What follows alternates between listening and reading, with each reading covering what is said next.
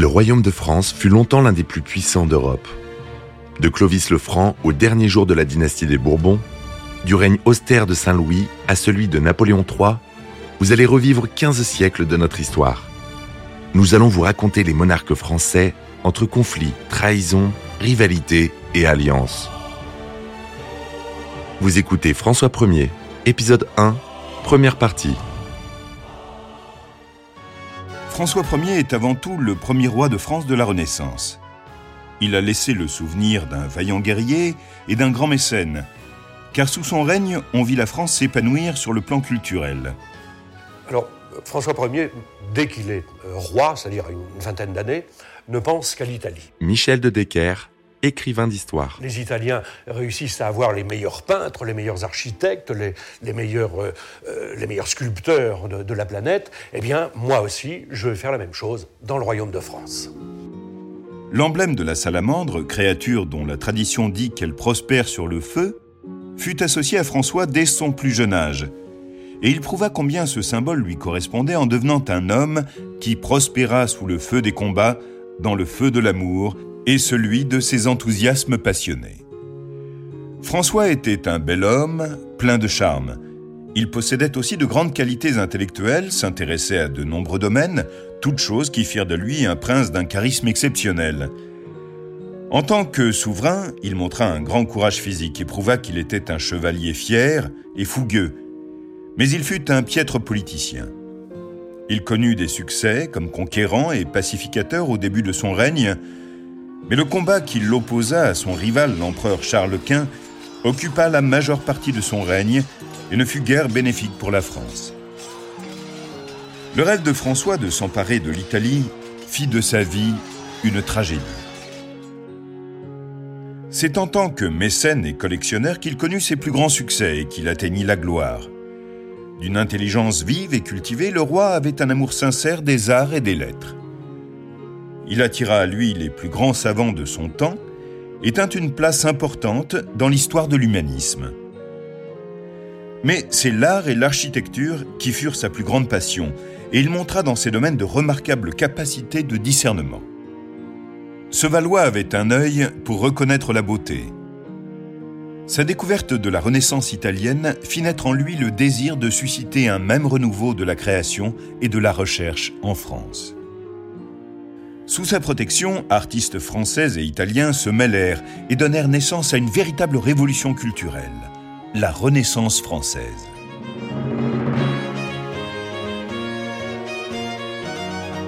François d'Angoulême naquit à Cognac le 12 septembre 1494. Il est le fils de Charles d'Angoulême et de Louise de Savoie et appartient à la branche de Valois-Angoulême de la dynastie capétienne la maison des Valois régnant sur la France depuis 1328. Il est le petit-fils de Charles V, dit Charles le Sage. Le comte d'Angoulême, son père, ne connut pas de grand succès politique, mais il hérita de son grand-père l'amour de la connaissance et rassembla une bibliothèque de manuscrits et d'ouvrages imprimés. La mère de François, fille du futur duc de Savoie, avait été mariée à Charles à l'âge de 12 ans. Le couple avait eu une fille en 1492, Marguerite, et deux ans plus tard naquit leur fils. On l'appela François, comme le saint qui, disait-on, apparut au chevet de Louise pour lui annoncer qu'elle donnerait naissance au prochain roi de France.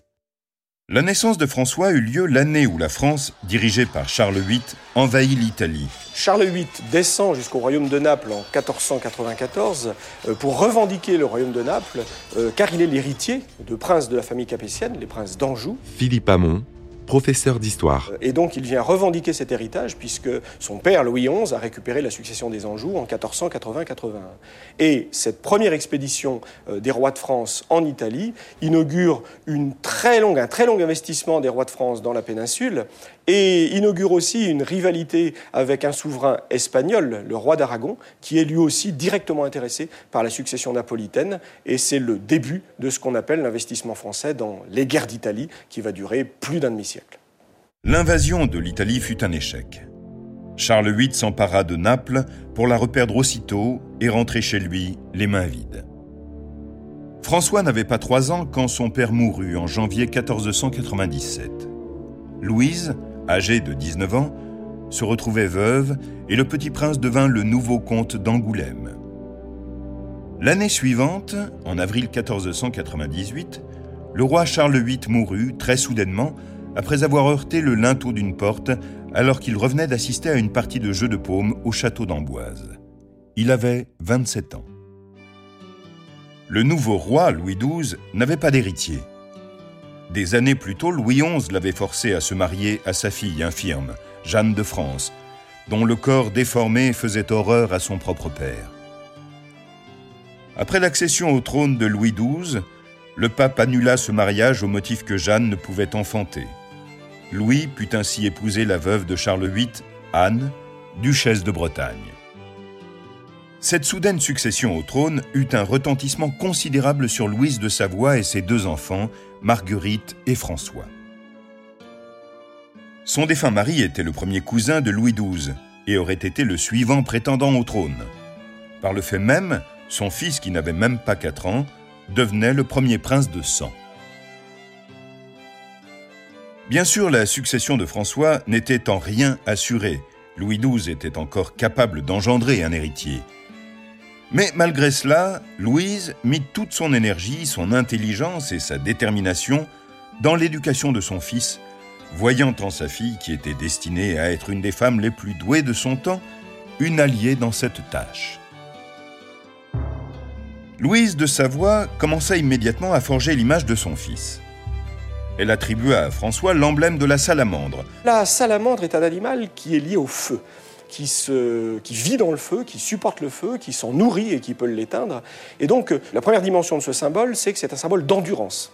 Mais par ailleurs, c'est aussi un symbole moral, parce que dans la devise qui a été retenue par François Ier, Nutrisco et extinguo, je m'en nourris et je l'éteins, le roi de France est celui qui se nourrit du bon feu, celui qui porte au bien, et qui éteint le mal, le mauvais feu, celui des mauvaises passions.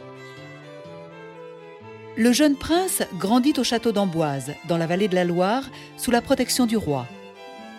Le bon Louis XII le fit duc de Valois et lui donna un tuteur, le seigneur de Boisy.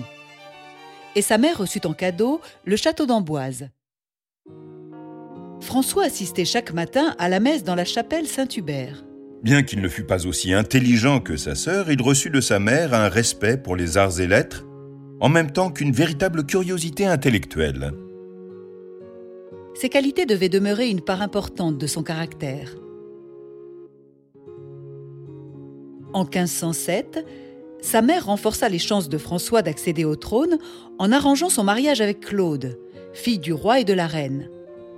Il n'avait alors que 11 ans et Claude 7. La reine Anne n'admit jamais ce mariage. Elle envisageait de lui faire contracter une union qui permettrait à Claude, héritière de la Bretagne, d'assurer la future indépendance de ce duché par rapport à la France. Les Valois en général n'étaient pas de forte constitution.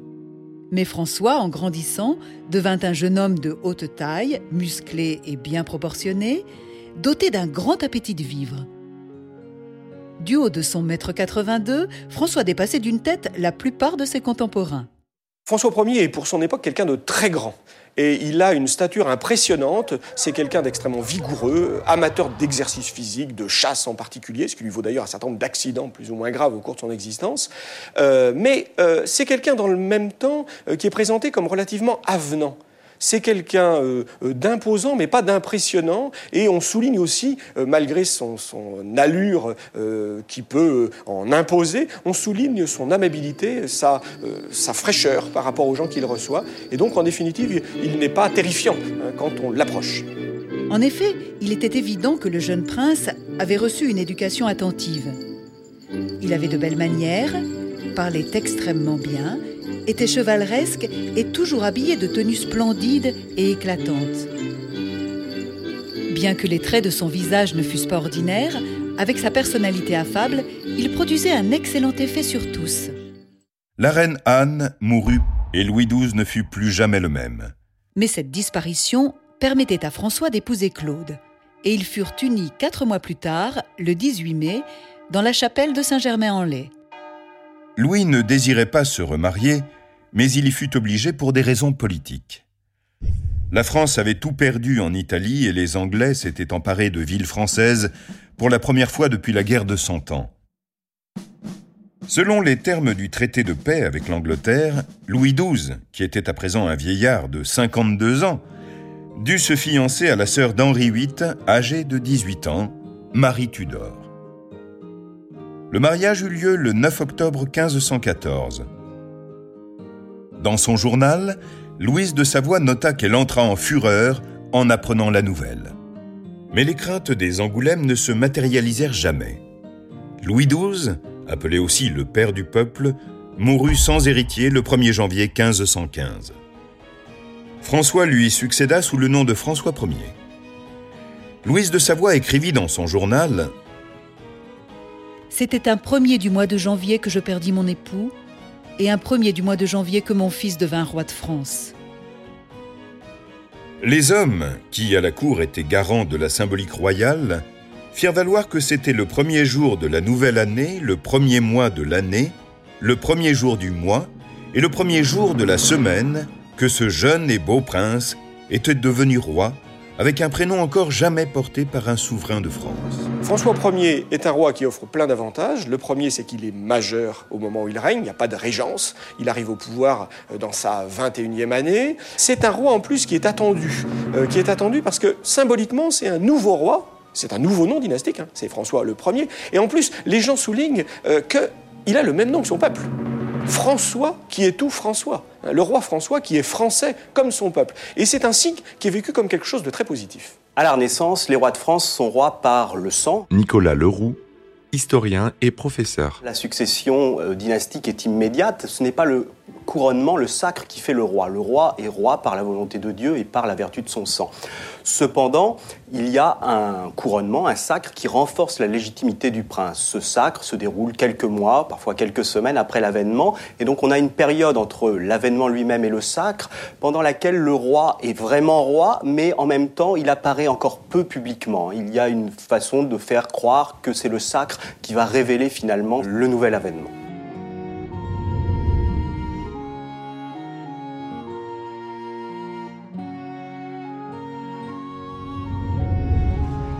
Le code médiéval, qui donnait au roi le pouvoir de déclarer la guerre, entrait souvent en conflit avec le serment par lequel il avait la responsabilité d'assurer le bien-être de son peuple. C'est à cette contradiction que se heurta précisément François Ier. Les princes de la Renaissance menaient des conquêtes et des guerres dans un but d'affirmation de leur gloire personnelle et de leur gloire dynastique. Ils avaient le souci de s'emparer de ce qu'ils considéraient comme des héritages. Il n'y avait pas vraiment d'idée de, conquête pour atteindre des frontières qu'on dirait naturelles plus tard, pour euh, agrandir le royaume. C'était plutôt une façon de s'affirmer dynastiquement. C'est comme ça que Charles VIII a voulu s'emparer de Naples. C'est comme ça que Louis XII a voulu prendre la Lombardie et que François Ier, héritier de ces deux rois, va à son tour partir en Italie. À la fin du XVe siècle, l'Italie se composait de nombreux États indépendants, tous différents par leur taille, leur composition et leur mode de gouvernement. C'est une mosaïque de principautés avec quelques très grands morceaux politiques, la papauté au centre, le royaume de Naples au sud, qui est détenu par des princes de la maison d'Aragon, et puis plus au nord, un ensemble pluriel, la Savoie, le duché de Milan, qui est très important, la République de Venise, qui est l'État le plus riche et peut-être le plus puissant d'Italie du Nord, et puis plus petit, des duchés ou des marquisats, Mantoue, Ferrare, Urbino, et puis la Toscane, Florence en réalité, qui est aux mains des Médicis, Médicis qui vont être chassés en 1494 quand les Français arrivent.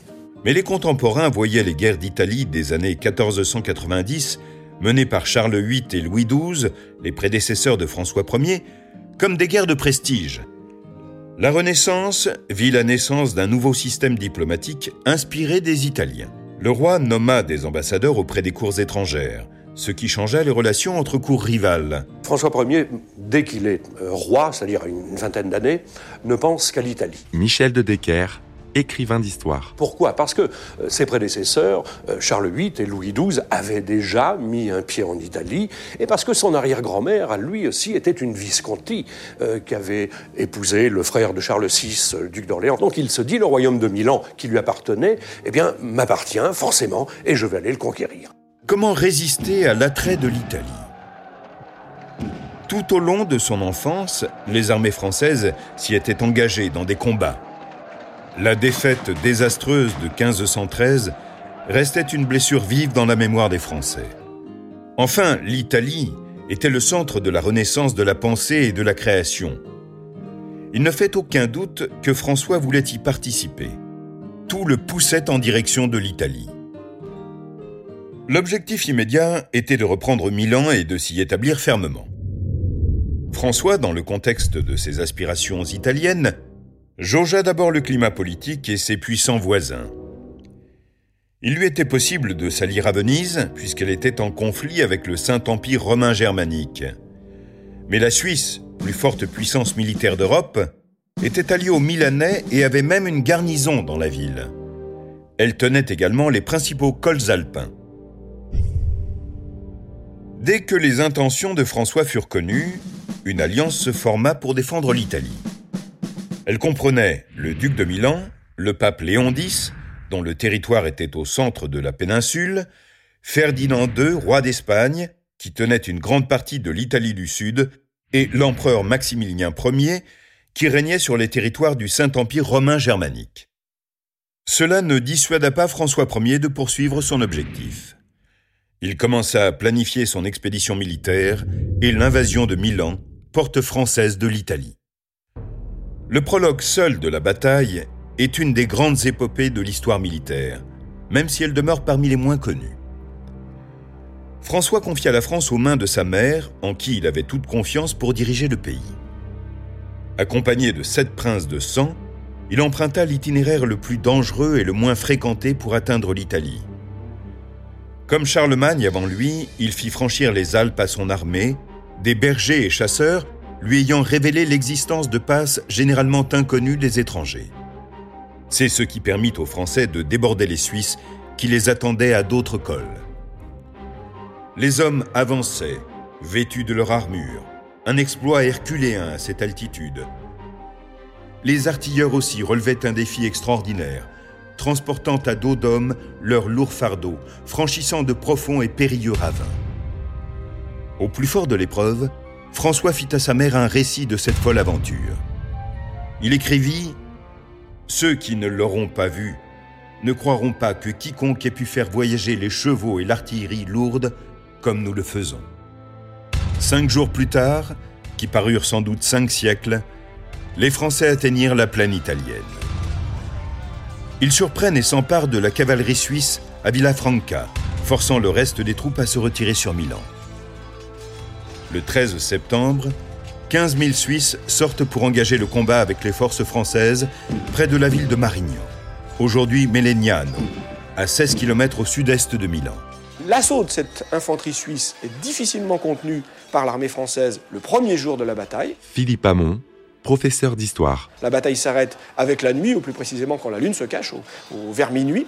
La bataille reprend le lendemain et de nouveau l'assaut de l'infanterie suisse est contenu par l'armée. Elle est d'ailleurs euh, fait l'objet de pertes assez lourdes de la part de l'artillerie française. Le roi François Ier va charger hein, à la tête de sa gendarmerie, c'est-à-dire de sa cavalerie lourde.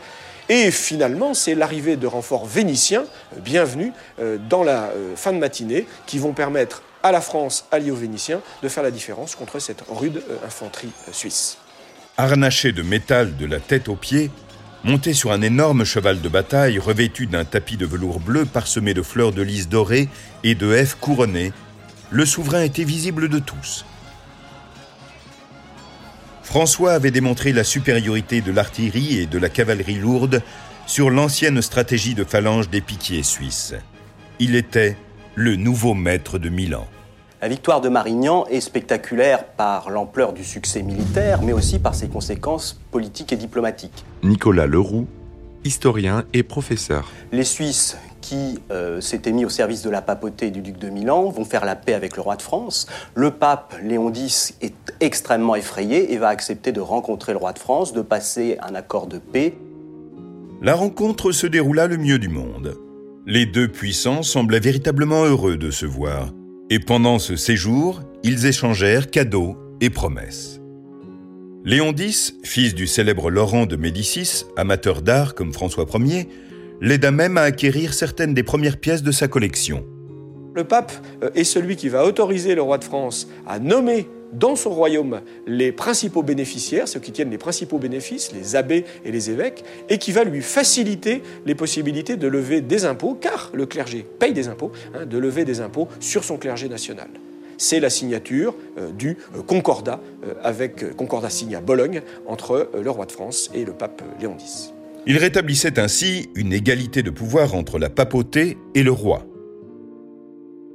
Ceci ne blessait guère François Ier et en même temps faisait très plaisir à Léon X. En France, cependant, beaucoup de gens sont hostiles justement à cette mainmise double du roi et du pape. Notamment les parlementaires, les gens du Parlement de Paris, sont très attachés à l'indépendance de l'Église de France. Le Parlement s'opposa fortement à l'ingérence du pape dans l'Église française et refusa de signer le concordat. Le roi de France entra en fureur et menaça les législateurs d'emprisonnement et de pire encore s'ils ne s'y résignaient pas. Le concordat allait rester en vigueur en France jusqu'à la Révolution et présageait des futures manœuvres politiques de François Ier pour consolider le pouvoir royal. Après sa défaite à Marignan, Maximilien Ier de Habsbourg envahit en représailles le nord de l'Italie au début de l'année 1516.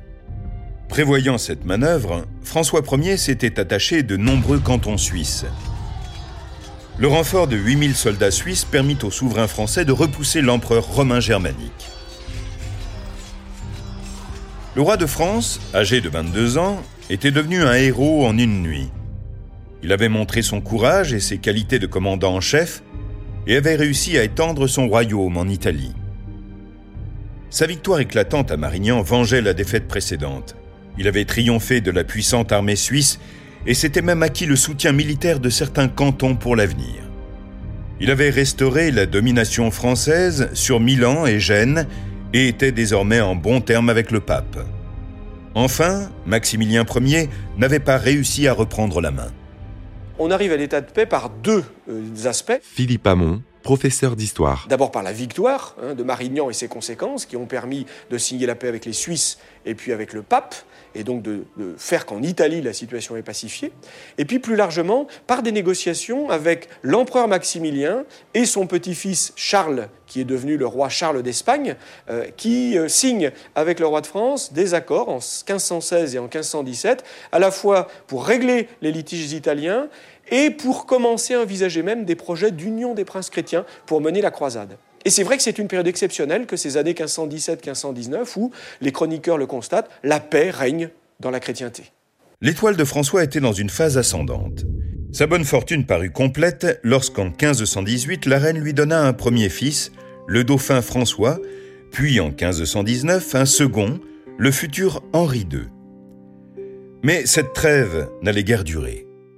L'encre des traités était à peine sèche que Maximilien expira. Sa mort ébranlait tout ce que François était parvenu à construire. La place de chacun était remise en question.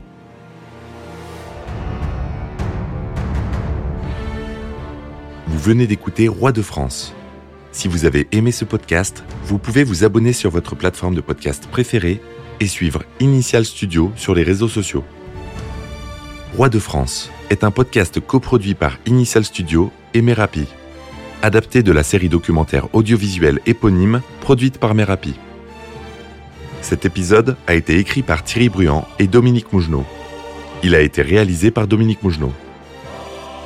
Production exécutive du podcast, Initial Studio. Production éditoriale, Sarah Koskiewicz et Mandy Lebourg, assistée de Sidonie Cotier. Montage, Camille Legras. Avec la voix de Morgane Perret.